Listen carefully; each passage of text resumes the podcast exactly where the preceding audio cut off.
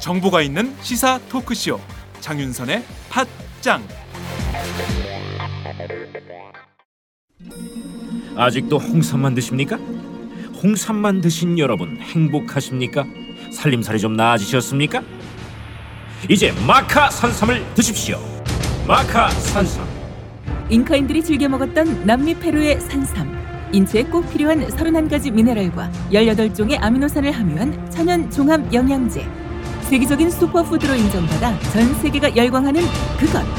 바로 마카입니다.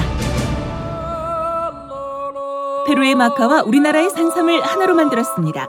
마카 산삼. 이게 다가 아닙니다. 20년 경력 전문가의 자문을 받아 우리 몸에 좋은 11가지 원료까지 하나로 만든 건강 푸드. 마카 산삼. 이제 홍삼 가격으로 마카 산삼 드십시오. 와 이거 남자한테 딱이네 딱이야 애미야, 나한테도 딱이구나. 엄마, 나도 마카 산삼. 나도 나도. 검색창에 마카 산삼 또는 영한 네이처를 검색하세요. 영한 네이처 마카 산삼이 답입니다. 마카 산삼을 꼭 기억하세요. 우주에서 마카와 산삼을 하나로 만든 회사는 영한 네이처가 유일합니다. 유사 검색어 회사에 주의하시고 영한 네이처를 꼭 확인하세요.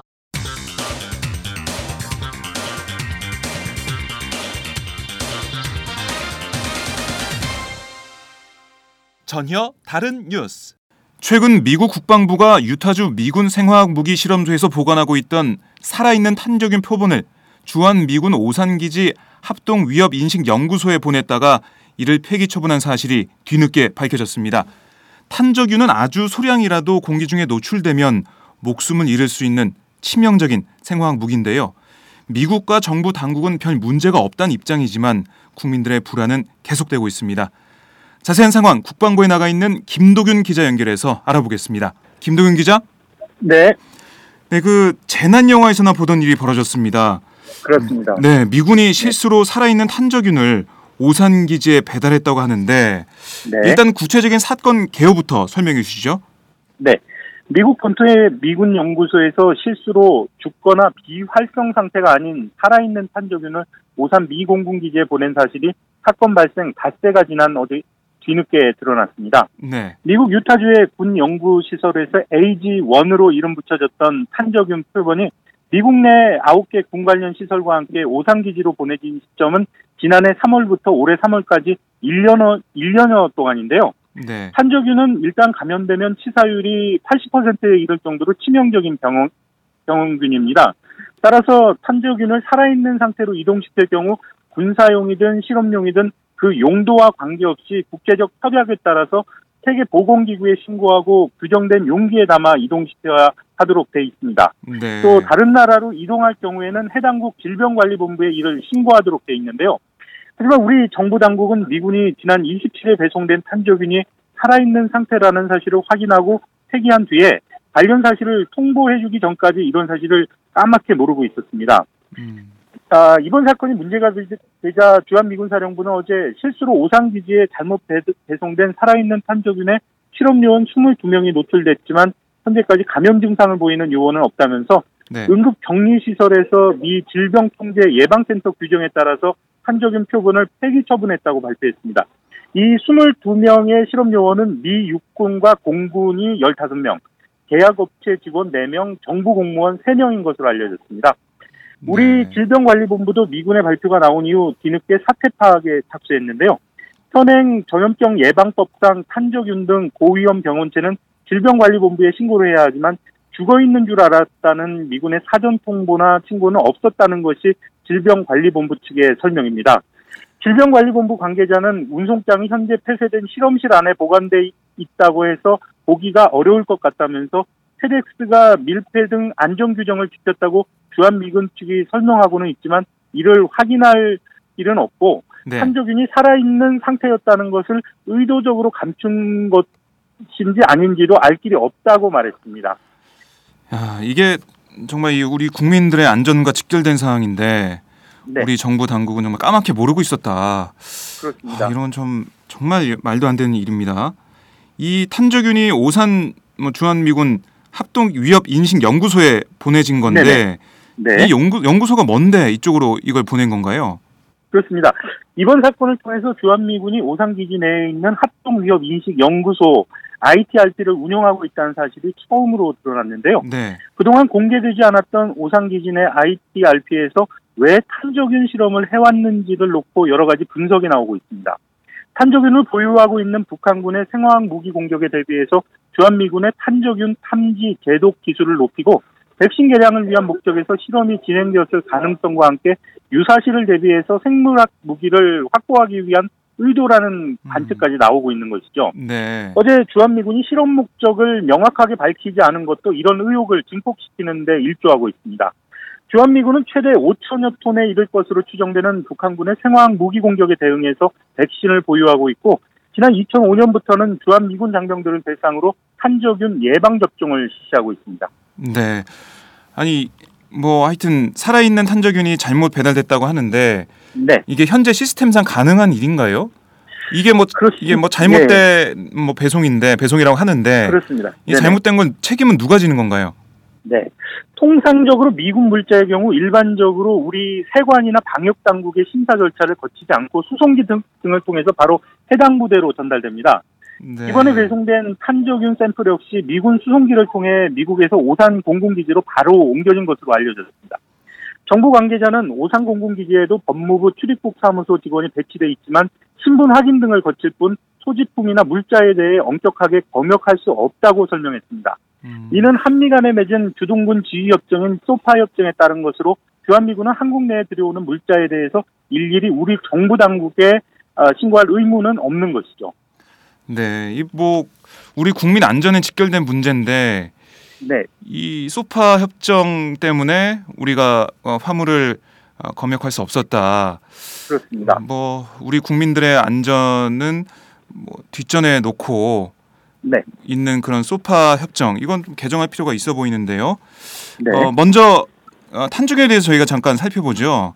네네. 탄저균이 어떤 물질인지 그리고 뭐 미군과 정부 당국에서는 이번 사태로 인해서 감염자가 없다고 하는데 네. 이것도 좀 정말 믿을 수 있는 건지 뭐 잠복기 같은 게 있어서 지금은 모르고 나중에 밝혀지는 건지 그리고 뭐 항생제가 있다고 하는데 이 항생제를 먹으면은 정말 괜찮은 건지 아 궁금한 게 너무 많습니다. 어떤가요? 네.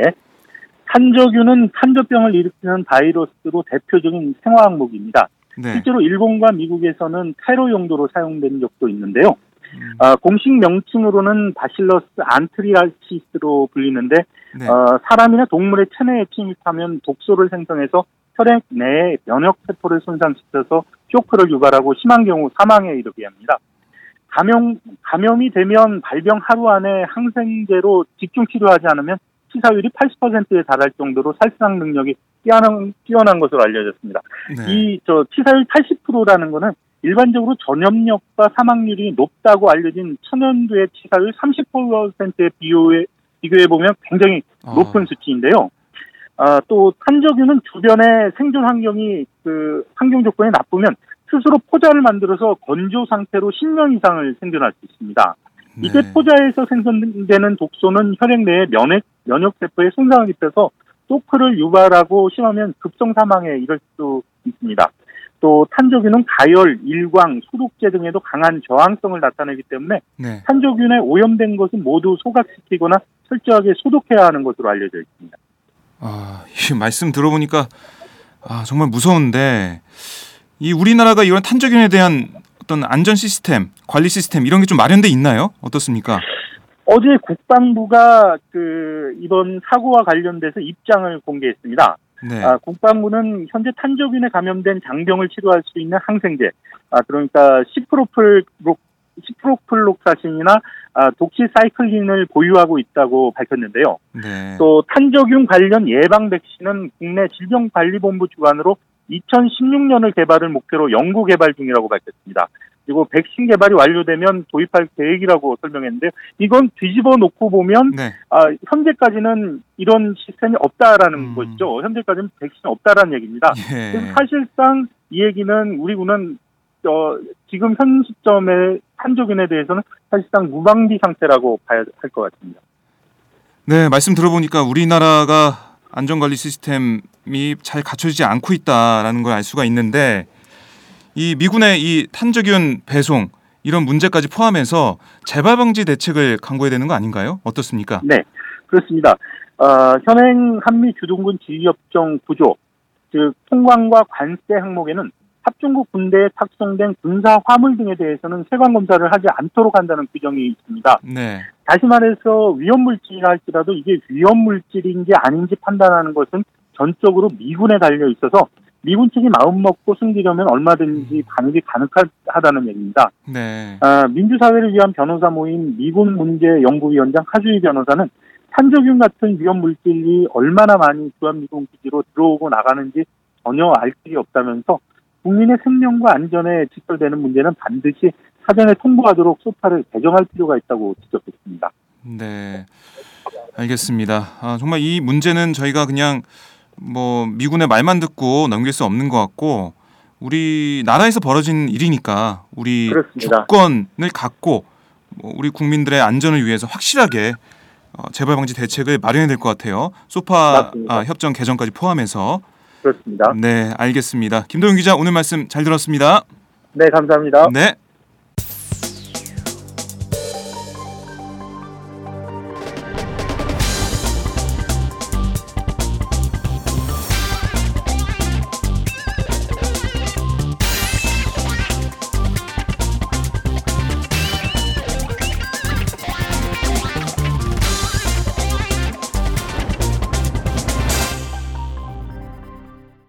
장윤선의 팟짱 검찰의 성완종 리스트 수사 홍준표 전 경남지사와 이완구 전 총리 기소 방침 발표 이후 조용해 보이는데요. 이러다가 홍 전 지사와 이 전 총리를 제외한 나머지 6명에 대한 수사는 흐지부지 되는 게 아니냐는 목소리가 높습니다. 검찰에 나가 있는 강민수 오마이뉴스 기자를 연결해 검찰 수사 상황 알아보겠습니다. 강민수 기자? 예, 안녕하세요. 오마이뉴스 강민수입니다. 네, 홍 전 지사와 이 전 총리 기소 방침 발표 이후 어, 검찰의 성완종 리스트 파문 수사가 지지부진해 보이는데 현재 수사 상황 어떻습니까? 네, 검찰 수사가 지금 제자리를 맴돌고 있다는 느낌인데요. 네, 어, 홍준표 경남도지사와 이양구 전 총리를 불구속으로 기소하겠다고 발표한 지 오늘로 9일째가 지났습니다. 그동안 나머지 그 성완종 리스트에 올랐던 8인 중 6명에 대한 수사가 어떤 움직임도 나타나지 않고 있는데요. 네, 어, 예- 예전에는 이제 이틀에 한 번꼴로 기자들을 만나서 어, 티타임을 하면서 이런저런 수사 상황에 대해서 전해줬는데 그 9일 동안 한 번도 티타임을 열지 않았고요. 음, 그래서 좀 속 시원하게 기자들 앞에 나와서 수사 네. 상황을 전달하고 어, 질의응답을 했으면 좋겠다는 생각이 듭니다.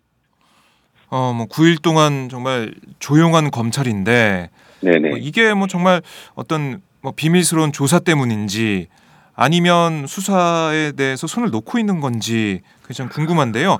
어, 먼저 그 리스트에 금액이 적혀 있는 인사들에 대한 수사 뭐 구체적으로 여쭤볼게요. 뭐 금액이 적혀 있으니까 계좌 추적이나 이런 걸 통해서 그리고 뭐 경남기업 전 부사장이 뭐 박근혜 캠프 관계자에게 2억을 건넸다 이런 진술도 네네. 있다고 알려졌었는데 계좌 추적 정도는 지금 해줘야 되는 거 아닌가라는 생각이 듭니다. 어떻습니까? 네, 당연히 돈과 관련된 수사라면 네. 그 돈을 주고 받았던 계좌, 계좌 흐름을 좀 파악을 해야 되는데 지금 검찰에서는 전혀 그런 움직임이 나타나지 않고 있습니다. 특히 지난 대선 당시 박근혜 후보 캠프의 주요 직책을 맡았던, 맡았던 홍문종 새누리당 의원과 네. 서병수, 서병수 부산시장, 유정복 인천시장에 대해서는 어떤 계좌, 어떠한 계좌 추적도 이루어지지 않고 있습니다. 어, 홍준, 어, 홍문정 의원 같은 경우에는 당시 캠프 조직 총괄 본부장으로, 네. 어, 당 조직을 관리했었고, 그 서병수 시장과 유정복 시장은 각각 당무 조정 본부장과 직무 총괄 본부장을 맡으면서 어, 선거 조직과 자금을 총괄했습니다. 특히 이제 성완종 전 회장이 그 경향신문과 인터뷰에서 네. 대선 때 홍문종 본부장에게 2억 원을 현금으로 줬다. 어, 이 사람도 자기가 썼겠냐. 당연히 대통령 선거에 썼다. 네. 네. 라고 밝히기도 했습니다. 그래서 이 그렇죠. 2억 원이 어디서 나왔는지 지금 어, 살펴보자면 그 경남 기업이 한 측근이 재무 담당했던 한 부사장의 얘기인데요. 당시 그 새누리당 수석 부대변인한테 2억 원을 전달했다는 지금 주장을 하고 있습니다. 그래서 음. 이 수석 부대변인에 대한 수사, 나 소환 조사가 전혀 이루어지지 않고 있는데 그 이렇게 지금 검찰 수사가 지지부진하니까 네. 검찰이 이제 친박 핵심 인사들을 못 건드리고 있다. 음. 그래서 뭐 청와대 눈치를 보고 있다는 그런 네. 분석이 나오고 있는 상황입니다. 음.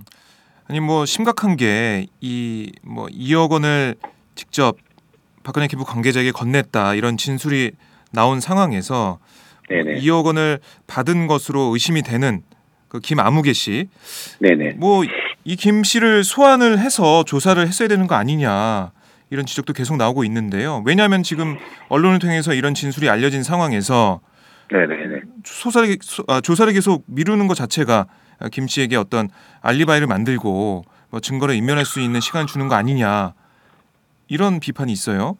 그렇죠. 그 지금까지 그 얘기가 나온 지도 한 2주가 넘는 상황인데 그렇죠. 그 예. 사이에 그 김아무개 수석 부대변인이 어떤 뭐 그때 당시 같이 함께 있었던 사람들과 입을 맞춘다거나 음, 그리고 다시 경남 기업 측에 다시 어떤 증거인멸 회유를 한다거나 그런 네. 식의 조작이 가능하지 않습니다. 그래서 그렇죠. 지금 이렇게 시간을 주고 있는 거는 좀 수사상 대단히 문제가 있는 게 아닌가 그런 비판이 가능합니다. 네. 검찰에선 이런 비판 모르지 않을 텐데 이런 수사가 지지부진하다는 이런 얘기에 대해서 뭐라고 하고 있습니까? 네, 제가 또 이제 계속 그 문자랑 전화 연락을 통해서 수사팀 네. 관계자와 지금 연락을 하고 있는데 아, 공식적인 입장 없이 이제 최선을 다하고 있다 지켜봐 달라고만 하고 있- 있습니다. 네. 그래서 좀 이걸로 좀 어떻게 돌파할지 음, 뭐 검찰이 뭐 손 놓고 있지는 않을 텐데 예. 앞으로 어떻게 이 부분을 돌파할지 좀 취재 기자로서 좀 궁금해지기도 하는 상황입니다. 네, 뭐 취재에 뭐 협조는 하지 않고 있는 상황이다 이렇게 볼 수 있는데 아, 최근에는 야당에서 검찰 항의 방문을 하기도 했어요. 그때 검찰은 야당 의원들에게 뭐라고 했나요? 지난 26일 어, 새정치민주연합은 17명이 이제 대검을 직접 찾아와서 네, 같은 검찰의 수사를 항의자 방문을 했는데요. 당시 대검의 김수남 차장 검사와 이금노 대검 기획조정부장을 면담했는데 네, 뭐 공식적으로 두 사람이 어떤 얘기를 나눴는지 이런 것들은 밝혀지지 않았는데 어, 검찰 관계자에 따르면 뭐 또 두 사람은 지켜봐 달라 음, 고 말한 것으로 알려지고 있습니다. 그래서 당시 면담하기에 앞서서 이제 새정치민주연합의 전병헌 의원은 네, 어, 검찰이 봐주기 수사와 무타기 수사가 도를 넘고 있다면서 네, 어, 친박 6인방에 대해서 수사를 하지 않고 있는 검찰에 대해서 어, 비판을 했습니다. 그리고 이춘석 새정치민주연합 원내 수석 부대표도 네, 그 여섯 명에 대해서 검찰이 털끝 하나도 손대지 못하고 있다. 검찰은 불법 대선 자금의 수사 의지가 없다면서 네. 성역 없는 수사를 촉구했습니다. 뭐 아까 말씀하셨듯이 어, 지난 대선에서 어, 캠프에서 열심히 뛰었던 어, 세 사람을 제외하고 나머지 세 사람 김기춘, 허태열, 이병기 뭐 비서실장 등 전현직 청와대 비서실장에 대해서는 뭐 더 아예 뭐 조사한다는 얘기, 수사하는 얘기조차 안 나오고 있는 것 같아요. 어떻습니까? 네, 사실 김기춘과 허태열 전 비서실장 같은 경우에는 이제 구체적인 시기가 나와 네, 있는데요. 그 성완종 리스트에 보면 이제 김기춘 10만 달러 2006년 9월, 허태열 7억은 2007년이라고 써져 있습니다. 네, 네, 그래서 뭐 이 부분에 대해 2006년, 2007년이라는 시기가 이제 불법 정, 정치자금법상으로는 이제 공소시효가 7년이어서 수사를 안 할 수도 있는 상황이긴 한데요. 만약에 이, 이 김기춘 10만 달러와 이제 허태열 실장의 7억이 네. 그 정치 자금법이 아닌 뇌물죄로 적용된다면 음. 특정범죄가중법 처벌에 의해서 10년까지 공소시효가 늘어나거든요. 그래서 이, 이 부분에서 좀 적극적인 의지가 있었다면 네, 예, 좀 더 사실관계를 따져서 어, 봐야 되지 않을까라고 생각을 하고요. 그리고 이병기 지금 현 청와대 비서실장의 경우에는 금액이 특정되지 않고 시기도 없기 때문에 네, 단순히 이제 이병기 세 이름 세 글자만 나와 있는 상황이거든요. 음, 그래서 좀 수사 단서를 찾기 어려운 것이 사실인 것 같습니다. 네, 그래서 검찰은 지금 성전 회장의 일정표 등을 토대로 그 성전 회장과 이들의 동선 그리고 특정 시점 사이의 연관성을 찾고 있는 것으로 알려지고 있고요. 그리고 경남 기업과 그그 성전 회장이 이사장으로 있던 서산 장학재단에서 조성된 비자금의 흐름을 분석하는 그 기초 수사에 아마 수사력을 모으고 있는 것으로 보입니다. 네, 기초 수사에 수사력을 모으고 있다 이렇게 말씀하셨는데 뭐 김기춘 전 비서실장 같은 경우는 뭐 일본에도 다녀오고 뭐 이러면서 어 이렇게 혐의가 있는 사람들을 그냥 놔두는 건 문제가 되는 거 아니냐는 비판도 있었는데 어, 검찰의 전체적인 수사 아, 상황을 보면 좀 의지가 보이지 않는다라는 느낌이 듭니다. 자 앞으로 검찰 수사 네, 어떻게 진행될 걸로 보입니까? 네, 일단 여러 관측이 가능한데요. 일단 어, 6월 중에 중간 수사 결과를 발표하면서 네, 위안구 전 총리나 이제 홍준표 도지사에 대한 불고소 기소 입장을 밝히고 나머지 6인에 대해서는 앞으로도 수사를 계속하겠다는 정도의 뭐 출구 전략을 어, 짤 수도 있다는 전망이 있고요. 네, 그런 발표 없이 계속 수사를 하면서 그동안 검찰이 이제 수사의 어려움을 얘기하면서 귀인을 기다린다라는 말을 여러 번 해왔거든요. 이 귀인이라면 이번 사건과 관련된 중요한 제보자나 그 내부 고발자라고 할 수 있는데 음, 만약 갑자기 이런 귀인이 나타나서 검찰에 엄청난 제보를 한다면 네, 어 그런 실마 검찰이 지금 어려움을 토로하고 있는 그런 실마리가 풀어 풀 수 있지 않을까라는 그런 기대를 하고 있는데요. 만약에 검찰이 만약에 운명의 귀인을 만나서 이 사건을 네, 실마리를 풀어갈 수 있을지 좀 지켜봐야 할 것 같습니다. 네. 글쎄요. 네, 검찰이 지금까지 보여준 수사나 아니면 홍준표 아, 지사, 이완구 전 총리를 불구속 기소하는 그런 모습 이런 걸 보면 귀인이 와도 어, 수사를 적극적으로 할까라는 의구심은 지울 수가 없습니다. 자, 화제를 바꿔보죠. 황교안 총리 후보자 과거 발언이 도마 위에 올라 있는데요. 구체적으로 무슨 발언이 문제가 되고 있습니까? 네, 또 황교안 총리 후보자가 또 법무부 장관이어서 이제 법조 쪽에서도 좀 지지를 하고 있는데요. 네, 지금 총리 후, 후보자, 총리, 국무총리가 될 사람으로서는 좀 부적절한 음, 발언들이 많이 확인이 되고 있습니다. 네, 어, 가장 최근에 드러난 발언은 여성 비하 발언인데요. 그 황 후보자가 2004년에 부산 지검 동부지청 차장 검사로 일을 하면서 당시 기독교계 기자들과 간담회를 열었었는데요. 이 자리에서 황 후보자가 부산에 가정 폭력이 많은 이유를 두고 음, 부산 여자들이 그래서 그렇다라는 여성 비하 취지의 발언을 했습니다. 네, 그러니까 이 말은 이제 매 맞는 아내가 매를, 매를 맞는 이유가 아내들이 기, 기가 세서 그렇다는 얘기인데요. 제가 사실 부산이 고향이어서 아, 그렇죠. 제, 네, 네, 제 어머니가 이 말을 들었으면 얼마나 화를 내셨을까 아, 싶기도 합니다. 네. 네 네. 그리고 또 저 이제 그 황 후보자에 대한 종교 편향적인 발언들도 계속 얘기가 나오고 있는데요. 네. 그 2007년에 아프가니스탄에 갔다가 피랍된 샘물교회 신도들에 대해서도 그 황교안 후보자는 피랍된 젊은이들은 주님의 지상명령을 기억하고 마땅히 가야 할 곳에 갔다. 음, 그래서 최고의 성교는 언제나 공격적일 수밖에 없다는 글을 어, 올린 적이 있었습니다. 네, 황교안 후보자 아, 문제 발언들이 도마에 오르고 있는데 이 여성 비하 발언, 종교 편향 발언 이런 거는 정말 큰 문제가 될 것 같아요.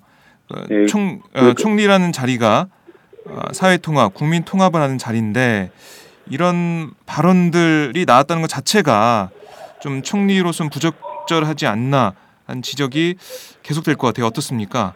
만약에 뭐 이런 발언들이 실수였다고 해명을 한다고 하더라도 사실 어, 이런 말이 나왔다는 것은 평소에 자기가 그런 생각들을 하고 있었다는 걸 반증한다고 저는 생각을 하거든요. 그래서 네, 앞으로 국무총리를 지- 직을 수행하면서 또 다른 뭐 국민들에게 상처를 주거나 음, 어, 국민 통합에 저하가 되는 그런 발언들과 행동들이 나올 수 있다는 네. 점에서 앞으로 어, 인사청문회에서 좀 검증이 강하게 돼야 되지 않을까라는 음. 생각을 하게 됩니다. 네, 알겠습니다. 오늘 말씀 잘 들었습니다. 네, 고맙습니다. 네, 지금까지 강민수 오마이뉴스 기자였습니다.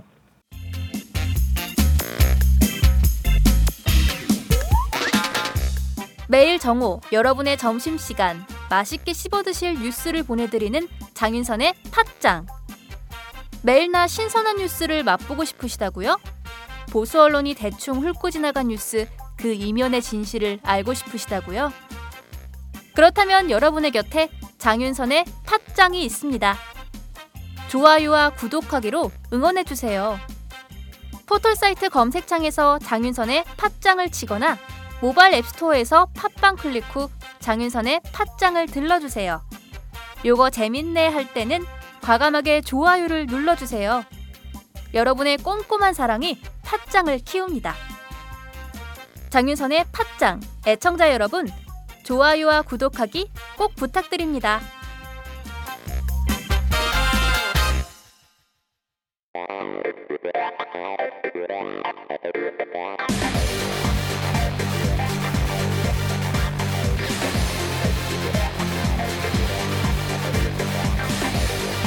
정보가 있는 시사 토크쇼. 장윤선의 팟짱.